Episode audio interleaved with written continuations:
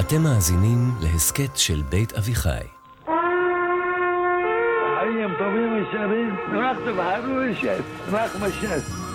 המפלגה שרצתה לייצג את השקופים, הפכה לכוח שאי אפשר להתעלם ממנו ונתנה לכולם שיעור בפוליטיקה מגזרית. האם הכוח שהיא השיגה לאורך השנים היה אפקטיבי? האם בעיית האפליה בחברה החרדית נפתרה? האם המהפכה הספרדית הושלמה? רעידת האדמה הפוליטית. וישראל הולכת לבחירות בסתיו. הבחירות לכנסת ה-25. מודיע להחלטה לתת לערוך לקיקן. ש"ס, או בשמה המלא התאחדות הספרדים שומרי תורה, הוקמה ב-1982 לקראת הבחירות לעיריית ירושלים, כדי לדאוג לתקצוב מוסדות החינוך החרדים הספרדים בעיר. ב-1984 הפכה למפלגה ספרדית חרדית ברמה הארצית. בשיאה הגיעה להישג האדיר של 17 מנדטים בבחירות 1999, והייתה למפלגה השלישית בגודלה בכנסת. הנקודה הנמוכה ביותר שלה הייתה כשהתחילה, ב-1984, וקיבלה ארבעה מנדטים. משם, כאמור, היא רק גדלה.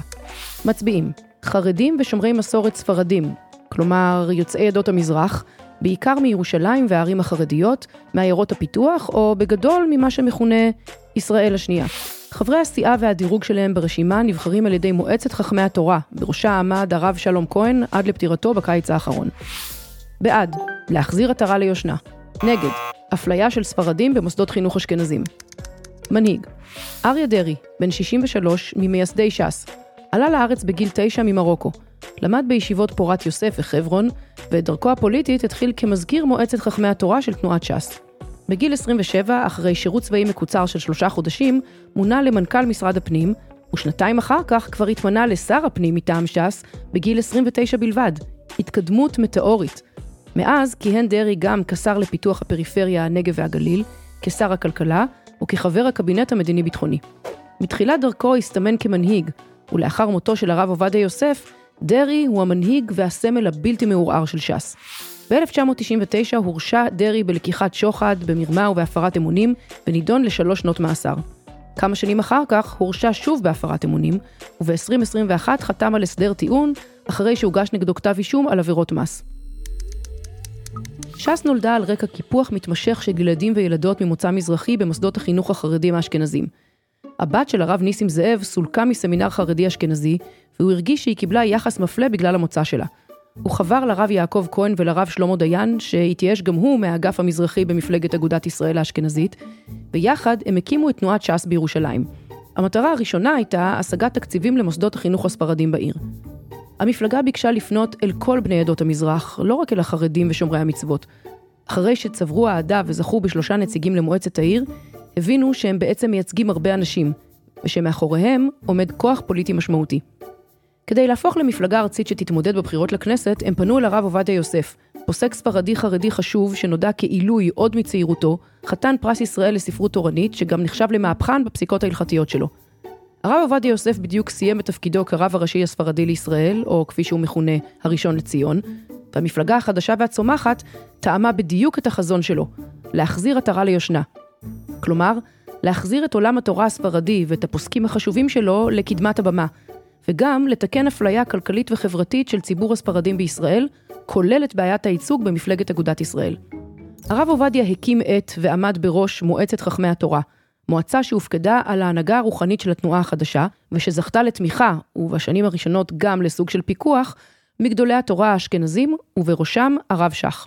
בדיוק באותה תקופה מנחם בגין פרש מהזירה הפוליטית. בגין היה דמות נערצת וסמל אהוד במיוחד על ישראל השנייה, אחרי שנתן לקול שלהם ביטוי פוליטי, הגדיל את תקציבי הרווחה ואת קצבאות הביטוח הלאומי, והקצה תקציבים לפרויקט שיקום שכונות. הפרישה יצרה ואקום מנהיגותי וסמלי אליו נכנסה ש"ס, והרב עובדיה יוסף הפך למנהיג הרוחני של המפלגה, למורה הדרך ולסמל רב עוצמה. מפלגת ש"ס, ובראשה הרב יצחק פרץ, התמודדה בבחירות 1984, הפתיעה את כולם כשזכתה בארבעה מנדטים, והצטרפה לממשלת האחדות של פרס ושמיר. בבחירות הבאות, ב-1988, ש"ס זכתה כבר לשישה מנדטים, ושוב הצטרפה לממשלת האחדות בראשות יצחק שמיר. הרב יצחק פרץ פרש מראשות המפלגה בעקבות חילוקי דעות עם אריה דרעי, ששימש אז כמזכיר התנועה, ודרעי תפס את מקומו כיושב ראש התנועה, והתמנה לשר הפנים מטעמה. מאז ועד היום, כחברה בקואליציה, ש"ס נוטה לבקש לעצמה את משרדי הפנים והדתות, כדי שתוכל לקבוע את הטון בסוגיות של דת ומדינה, וכן משרדים בעלי אופי חברתי מובהק, כמו משרדי הרווחה, השיכון והעלייה והקליטה. בכל שנותיה בממשלות אלו, ש"ס פעלה להעברת תקציבים למוסדות דתיים ברחבי הארץ ולתקצוב רשתות החינוך שהקימה. אל המעיין, שפועלת בתחום החברתי בישראל, בעיקר במושבים וביישובי הפריפריה, ומספקת קייטנות מוזלות לילדים, ארוחות לנזקקים, ייעוץ בנושאי משפחה, שיעורי תורה, עלייה לקברות צדיקים, ומעיין החינוך התורני, רשת של בתי ספר, תלמודי תורה וגני ילדים ששייכים לחינוך העצמאי החרדי.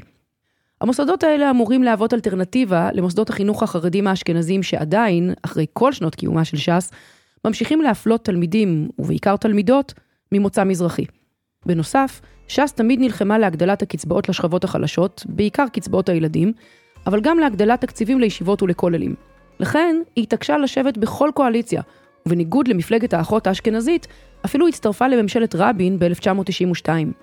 העמדות הפוליטיות של ש"ס אומנם תמיד נטו ימינה, אבל הרב עובדיה יוסף פסק שחיי אדם ופיקוח נפש יקרים יותר משטחי ארץ ישראל, וככה הכשיר את הכניסה לממשלת השמאל של רבין.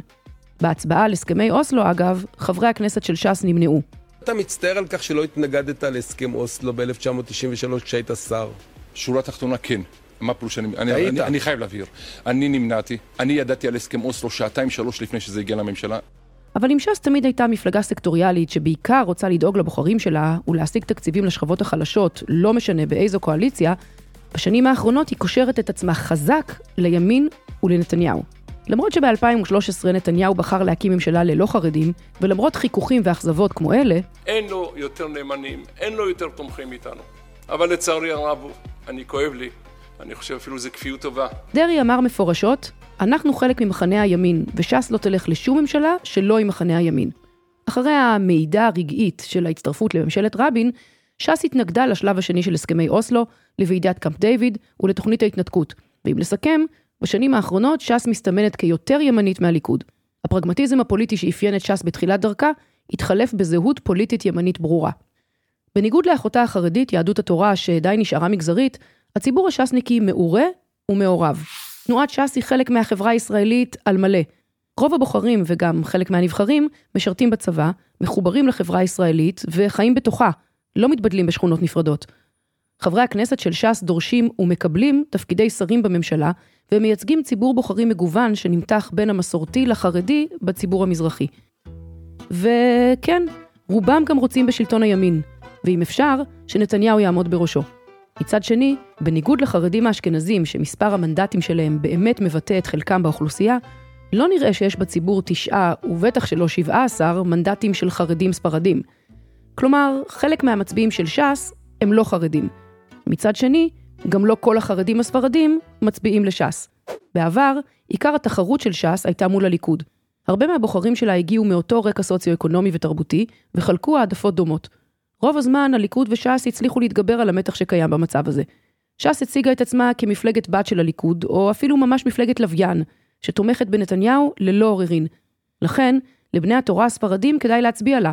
ככה יקבלו שניים במחיר פתק אחד. ביבי צריך אריה חזק לידו בתמורה, נתניהו מקפיד שלא לנהל קמפיין אגרסיבי מול מצביעי ש"ס. ואני רוצה להודות לך, אריה, על השותפות הזאת, היא אמיתית. היום ש"ס מאבדת לא מעט קולות דווקא לציונות הדתית, בעיקר בגלל איתמר בן גביר.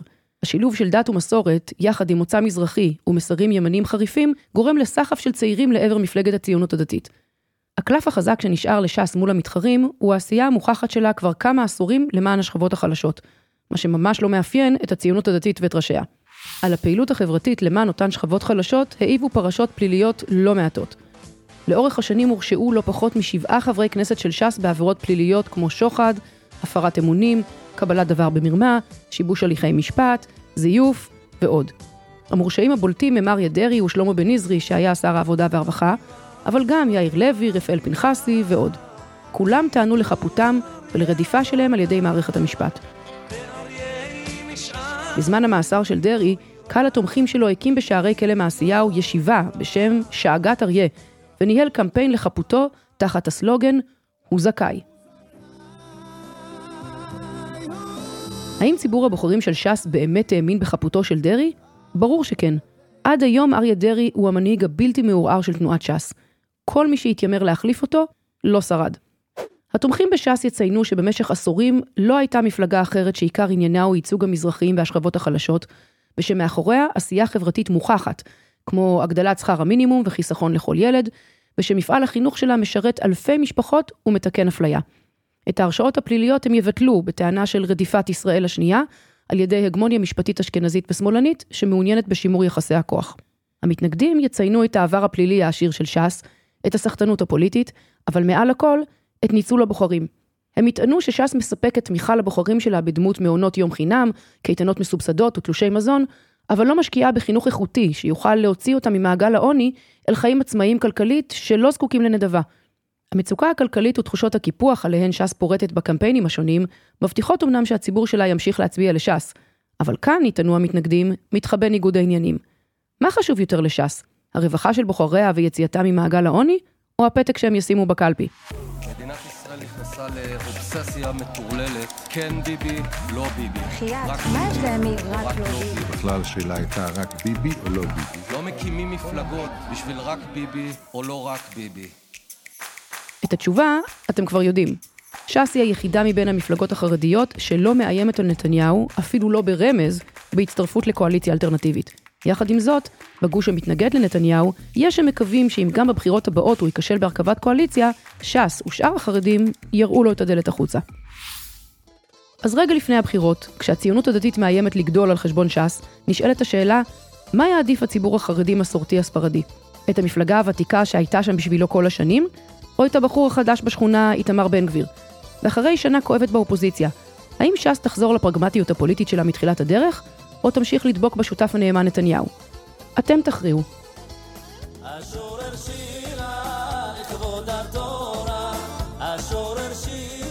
אני אפרת שפירא רוזנברג, תודה רבה לאמיר פבלוביץ' על התסריט ולניר לייסט על הפסקול.